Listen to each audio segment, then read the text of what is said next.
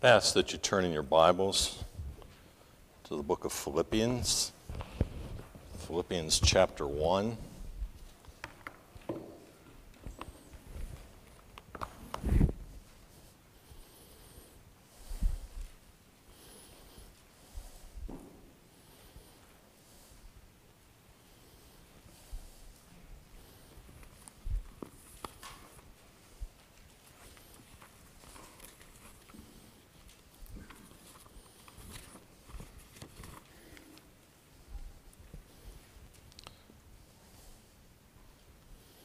Starting with verse 27.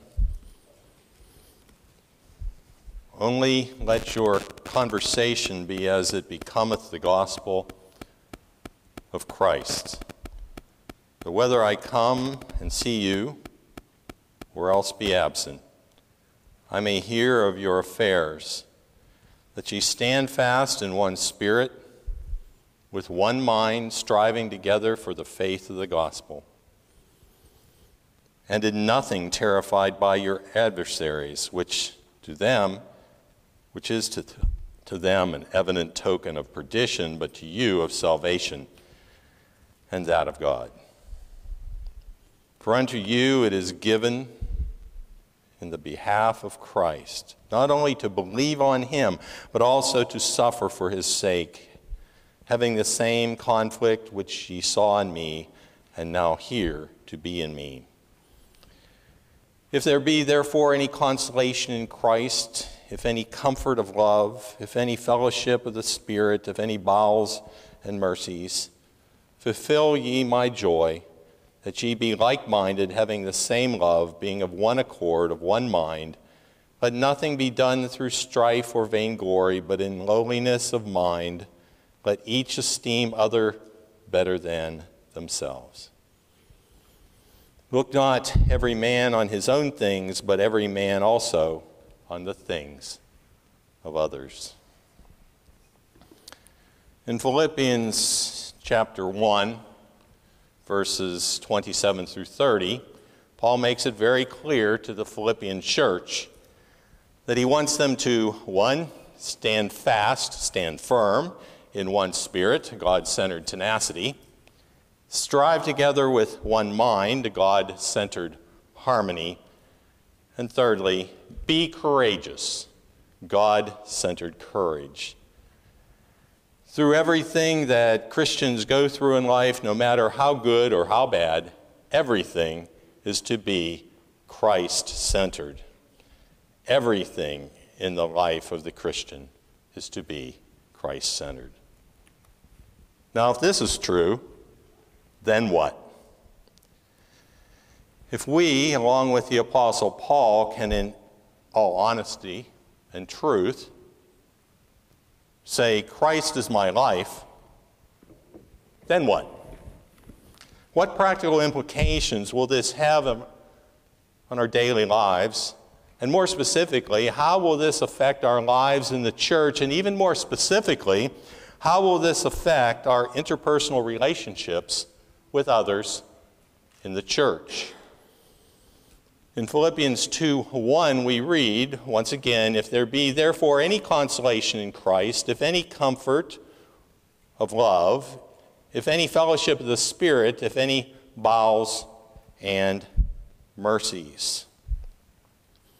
Paul is describing the inner being of the Christian. Supernatural doesn't come of ourselves supernatural comfort of love, fellowship of the Spirit, and affection and mercy. Now, there is more than one word for if in the Greek New Testament. When Paul says if in verse 1, please don't read it as a doubtful or negative if, such as if you were a loving spouse, you would have remembered our anniversary. No. It's not a doubtful if. No, the meaning of verse 1 in the Greek is not, if you really are who you say you are, then you would be living out verses 2 through 4. The meaning of if in verse 1 is more of an encouraging one. So, what we are looking at in verses 1 through 4 would, would go something like this People who can rightly say that verse 1, what we see in verse 1, is true of them, should also be able to rightly say that verses 2, 2 through 4 are true about them as well. Or at the very least, verses 2 through 4 are true in that they are in the process of becoming. So when verse 1 is true, then verses 2 through 4 should follow. And verses 2 through 4 will lead to real Christian joy. Joy in the kingdom of Jesus. There is joy in the kingdom when its citizens exhibit one, unity, two, humility, and three, helpfulness. Originally, I planned to get through all of this, but that is not to be. So, Lord willing, the next time I'm here, we'll end up completing down through verse 4. When people who have been given life by the Holy Spirit and are in the process of being changed internally by the Holy Spirit, there should be evidence of this internal change. Unity, humility, and helpfulness should result. To dig a big, bit deeper, when verse 1 is being experienced internally by the Christian, unity should result. And how is unity going to result without humility and helpfulness? Considering that Paul talked about the importance of unity in the final verses of Philippians chapter 1 and brings the subject up here again in Philippians chapter 2, very soon afterwards, do you get the idea that perhaps the Philippian church might just have an obvious problem in the unity department? With without even looking at the whole book of Philippians, I would think so. And the rest of the book of Philippians, when it is studied, the problem is definitely there. Verse 2 once again Fulfill ye my joy that ye be like minded, having the same love, being of one accord, of one mind, but nothing be done through strife or vainglory, but in lowliness of mind, let each esteem other better than themselves. So, how's this unity going to come about? How will Paul's joy be fulfilled? Is this something that the church does on its own? Or, like verse 1, does something supernatural have to occur? True Christian unity is impossible without the supernatural work of the Holy Spirit within its regenerated members. And this supernatural work of the Holy Spirit is called sanctification. Sanctification is the work of God's free grace whereby we are renewed in the whole man after the image of God and are enabled more and more to die unto sin and to live unto righteousness. And while I might like to take credit for all of that, that's actually under the question 35 of the Westminster Shorter Catechism what is sanctification? Sanctification is a 100% work of the Holy Spirit in the life of the Christian, in which the Holy Spirit enables the Christian to die unto sin and to live unto righteousness. A key word there is enabled. Sanctification is a 100% work of God, but the work is an enabling work, which enables the Christian to die unto sin and to live unto righteousness. In verse 12 of Philippians chapter 2, we read, Wherefore, my beloved, as ye have always obeyed, not as in my presence only, but now much more in my absence, work out your salvation with fear and trembling. The Holy Spirit does the sanctification, and the Christian just sits back and does nothing and lets things happen and they become more and more godly, they just sit back? No. The Christian must work hard. It is hard work.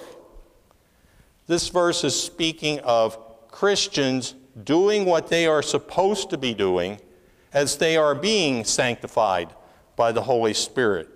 This is work, hard work, difficult work. Christians are enabled by the Holy Spirit to do difficult work that they would be unable to do without the Holy Spirit's sanctifying work. And this hard work involves both learning what the Word of God says as well as following through with what it says. When we look at the scriptures, we should be asking ourselves, like the Puritans, one, what does it say? Two, what does it mean? And three, what are you going to do about it? True Christian unity involves Christians knowing the Word of God and living it. Hard work. Dying unto sin and living unto righteousness is hard work that involves knowing what the Scripture says, knowing what it means, and doing what needs to be done. Hard work, all the while depending on God. This righteousness is not just something that occurs on the inside of the Christian, but what is going on inside makes itself known on the outside, as Jesus made very clear. For example, if we truly hunger and thirst after righteousness, then we will be strongly desiring to find out what the Word of God says. What is righteousness? This involves time and effort, getting to know the Word of God by reading it regularly and in generous portions.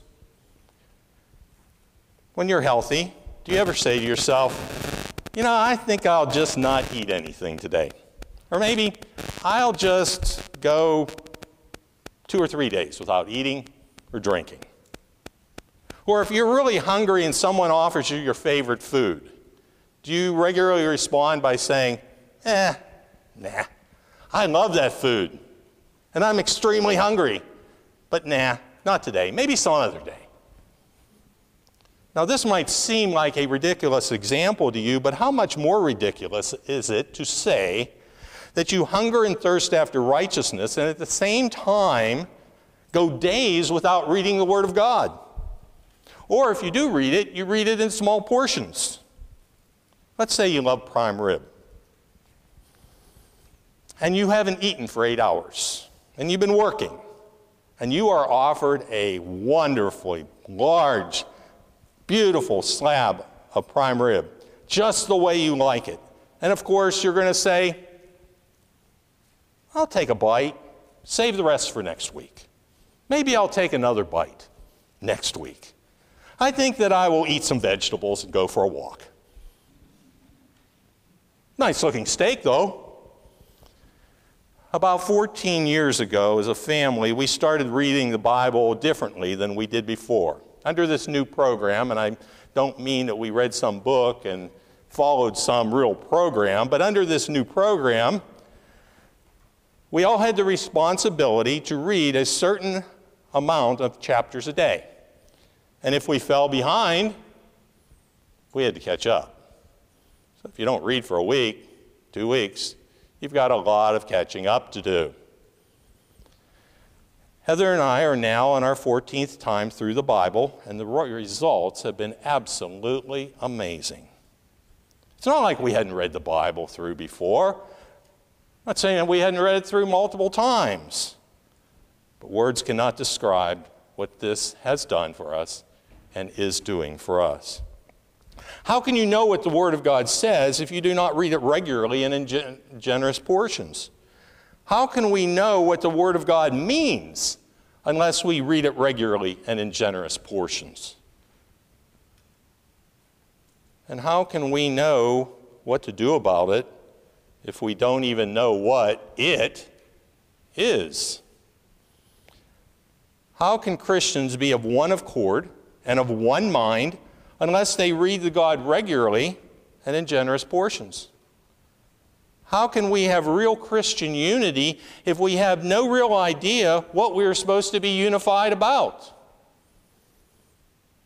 I don't know how many of you may, may have, through your years, visited or been a member of a liberal church.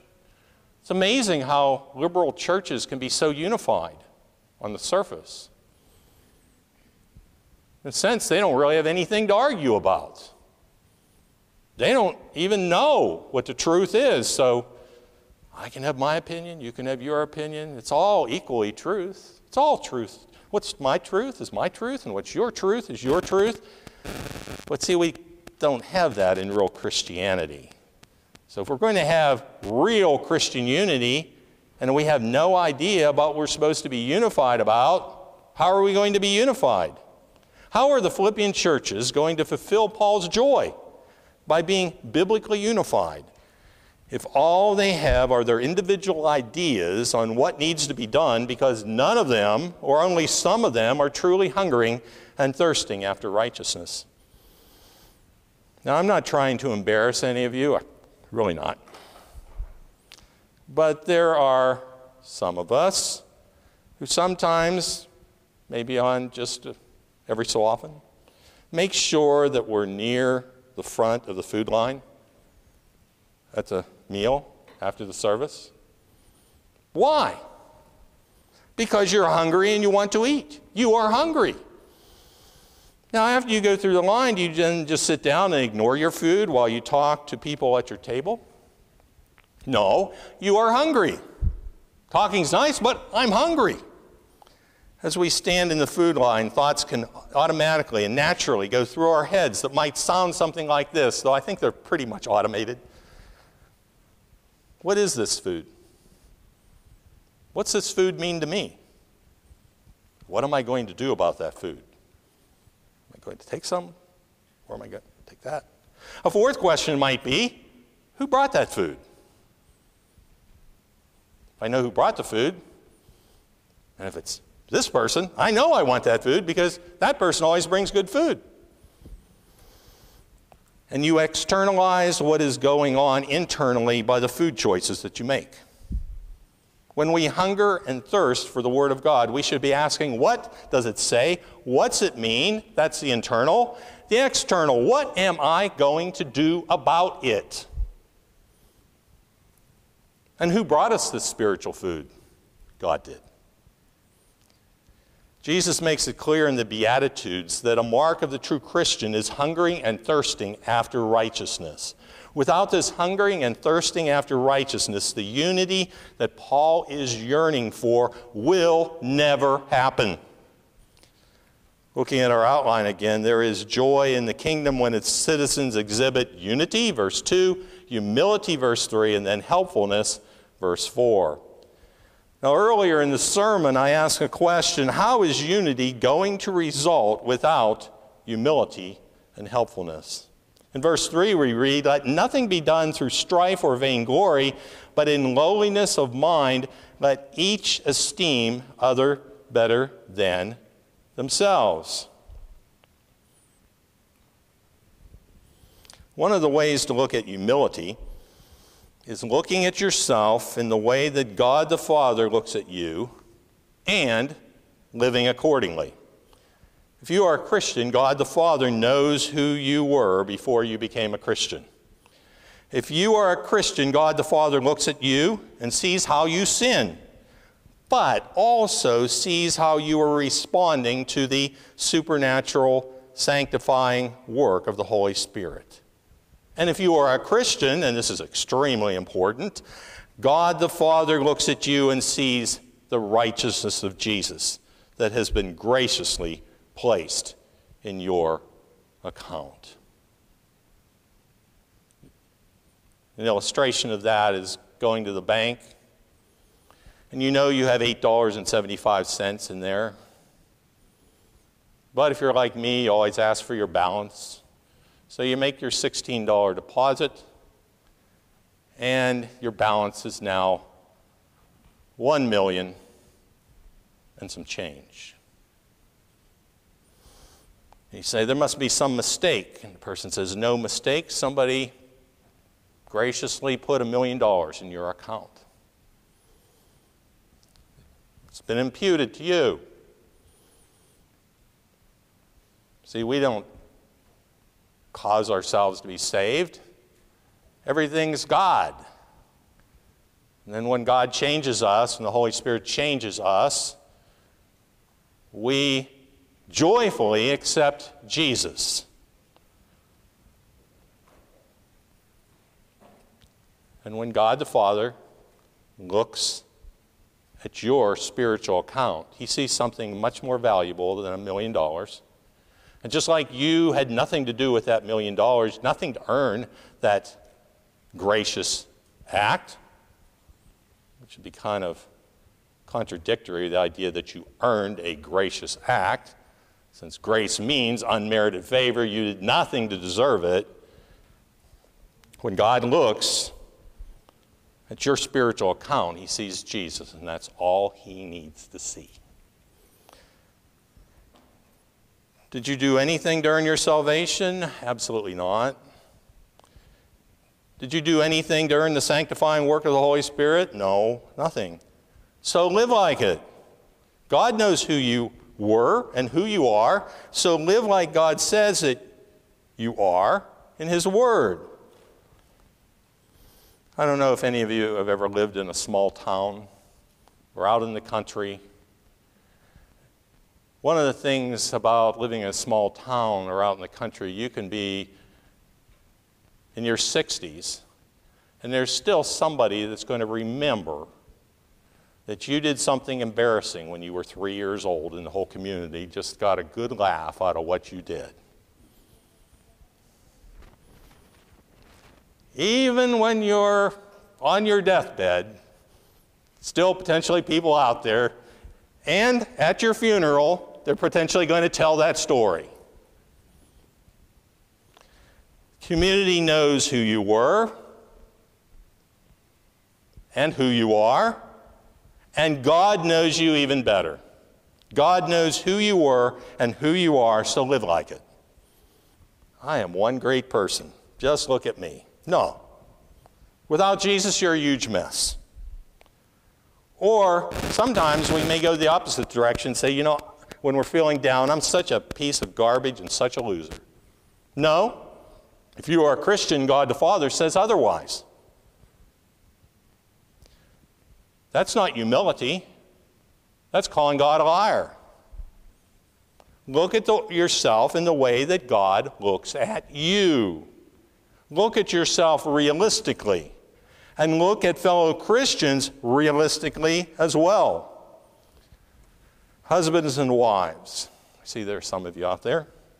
The next time you have a discussion, also known in some circles as an argument, listen to your words as they come out of your mouth. If your spouse is a Christian, are you truly attempting to look at them in the way that God the Father does? Are you making any statements whatsoever in any way that are not totally true?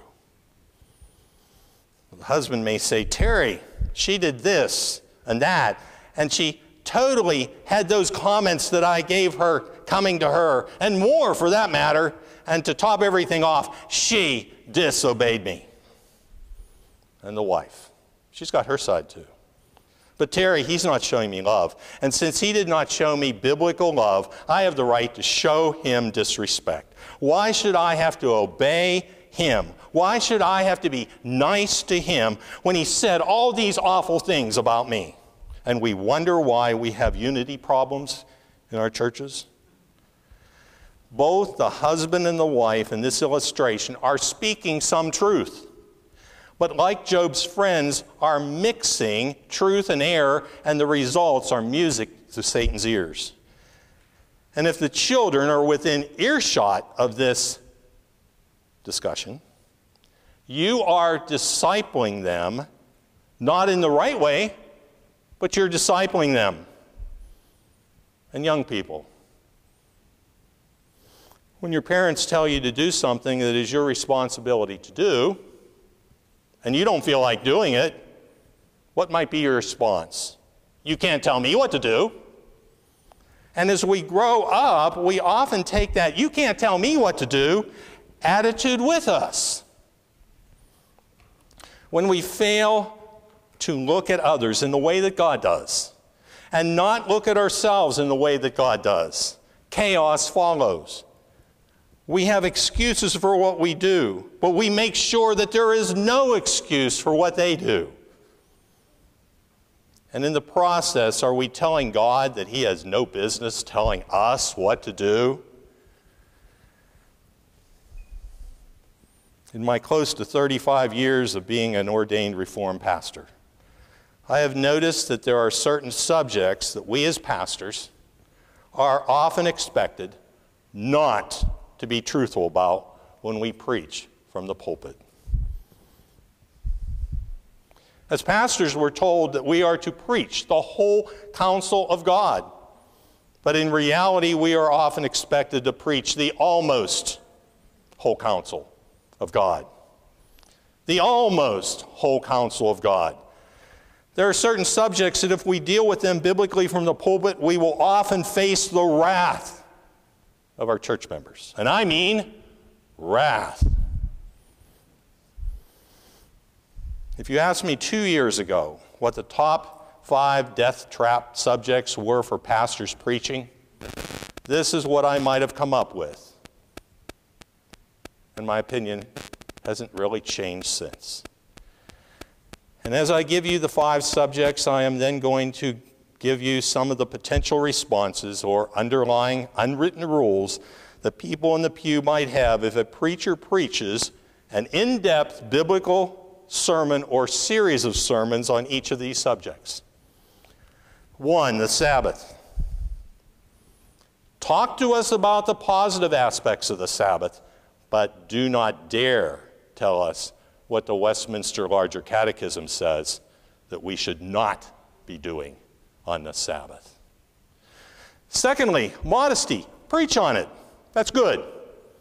Just don't encourage me to change the way that I dress. Just understand that I am going to dress the way that I am going to dress, and if you dare offend me about it in any way, you are a body shaming, legalistic Pharisee. Besides, God judges people on the inside and not the outside.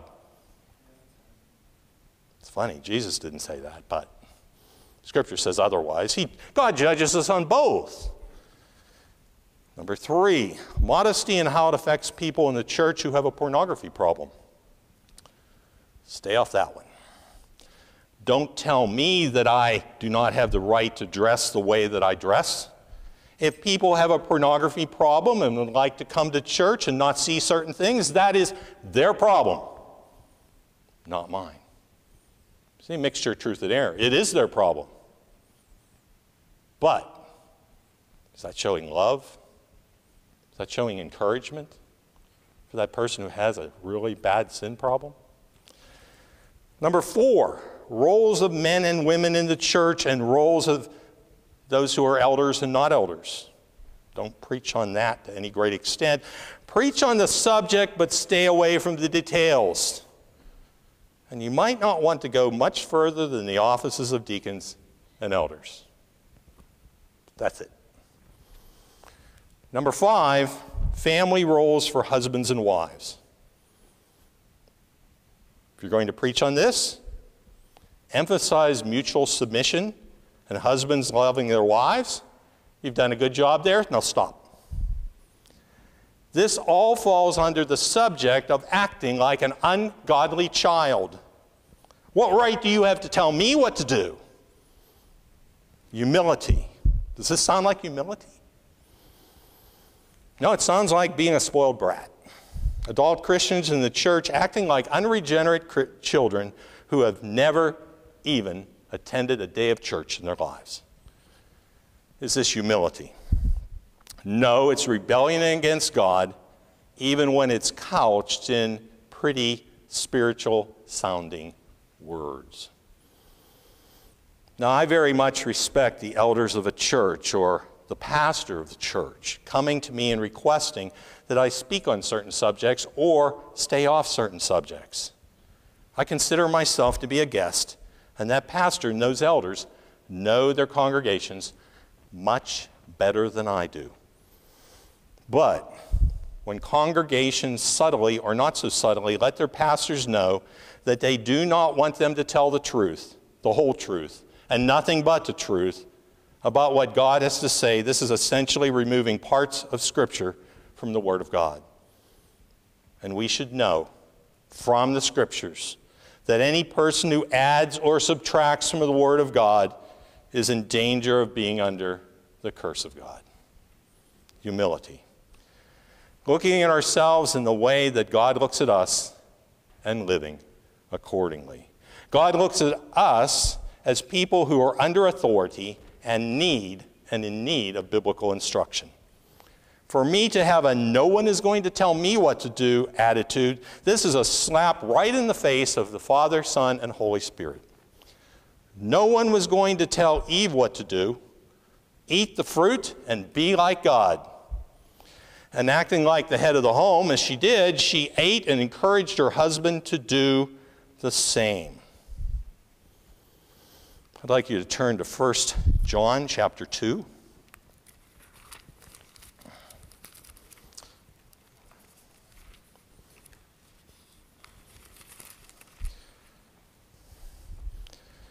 First John chapter 2 verse 16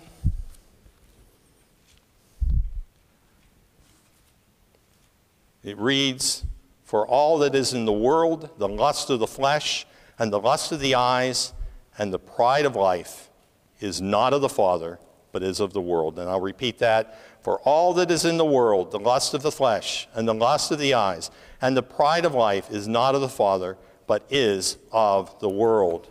Now let's turn to Genesis chapter 3. Genesis chapter 3, verse 6.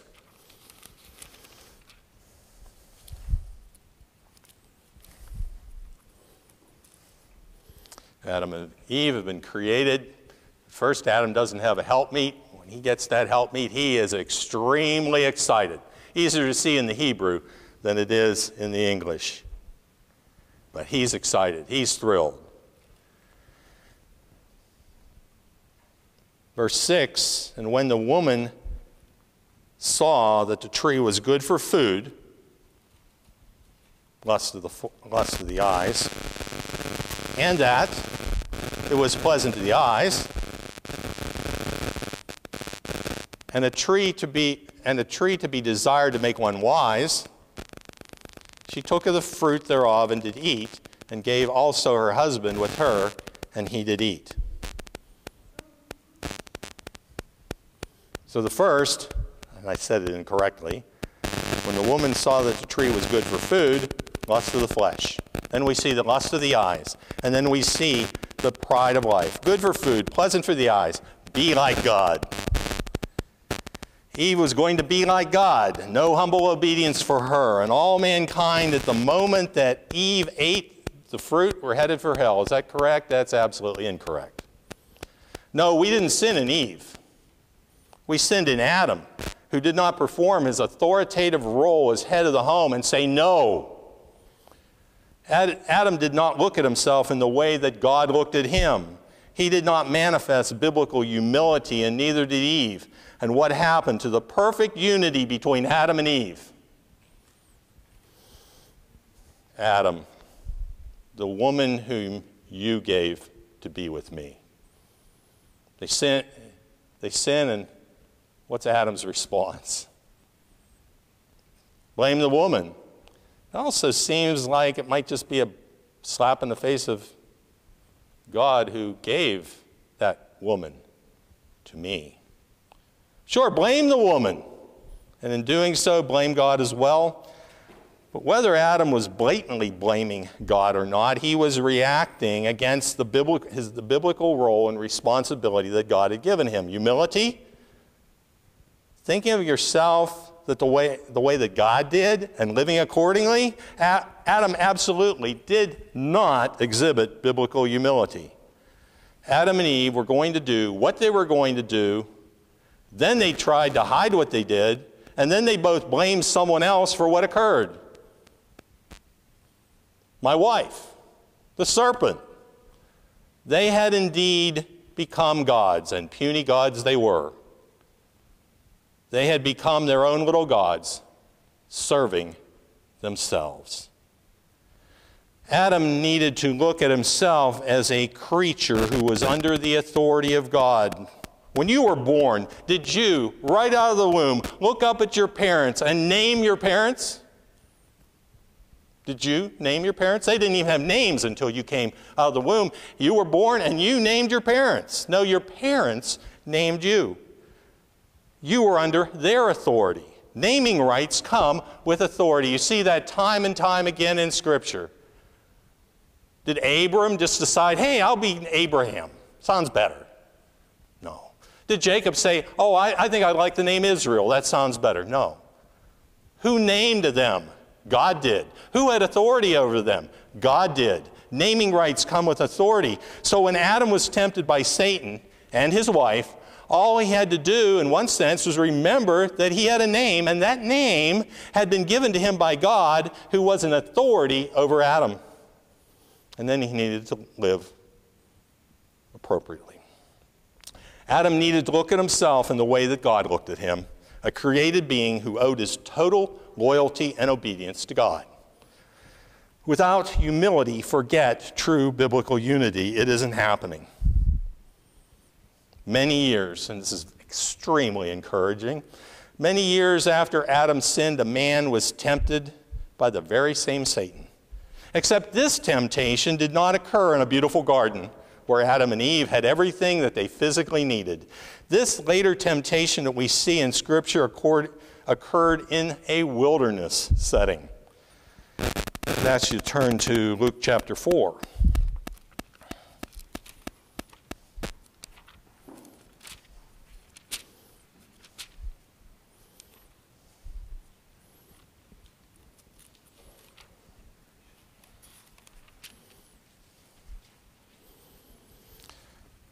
Luke chapter 4, verse 1 And Jesus, being full of the Holy Spirit, returned from Jordan and was led by the Spirit into the wilderness, being 40 days tempted of the devil. And in those days he did eat nothing. And when they were ended, he afterward hungered. And the devil said unto him, If thou be the Son of God, command this stone to be made bread. Now, is he going to fall prey to the lust of the flesh? No. It is written, that man shall not live by bread alone, but by every word of the word of but by every word of God. Next, devil says unto him in verse 6, All this power I will give thee, and the glory of them, for that is delivered unto me, and whomsoever I will, I give it. And if thou therefore wilt worship me, all shall be thine. And Jesus answered and said unto him, Get thee behind me, Satan, for it is written, Thou shalt worship the Lord thy God, and him only shalt thou serve. Lust of the eyes. Unlike Adam, he succeeds. Verse 12, or going into verse 12, the temptation is Verse 9 If thou be the Son of God, cast thyself down from hence. And Jesus ends up saying at the end, It is said, Thou shalt not tempt the Lord thy God. Pride of life. See, you can do this. No. No glorifying of himself it is said, Thou shalt not tempt the Lord thy God. Jesus was known for his humility. He knew that he was exactly what his heavenly Father said that he was. He was God the Son who was always perfectly obedient to his heavenly Father during his earthly ministry. Jesus had perfect humility, and the Father, Son, and Holy Spirit have always had, always will, and always will have perfect unity. Jesus perfectly succeeded where Adam had failed. And if you are a Christian, aren't you glad that he did? We must be biblically humble too. This humility is impossible without the death, life, death, and resurrection of Jesus and re- the regeneration and sanctification of his people. And how are we going to know what humility is and how to be humble unless we come hungering and thirsting after righteousness and the Word of God, asking the vital questions concerning the Scriptures before us? What does it say? What does it mean? And what am I going to do about it? Let's pray. Our Heavenly Father, we thank you for your word. We thank you for the truth in it. We pray, Heavenly Father, that we will not just sit back and say, Well, I go to a Bible believing Reformed church. So therefore, I'll just wait until the sermon. I'll wait until the training. I'll wait until Wednesday evening. And then I'll find out what it says, what it means, and I can decide what to do about it. We pray, Heavenly Father, that we will not have unbiblical views like that. For, for you do call on us to worship, you do call on us to be instructed. But at the same time, during our week, may we always remember that we have the responsibility to learn more and more in your word on a regular basis in generous portions, while at the same time relying on your Holy Spirit to change us. In Jesus' name, amen.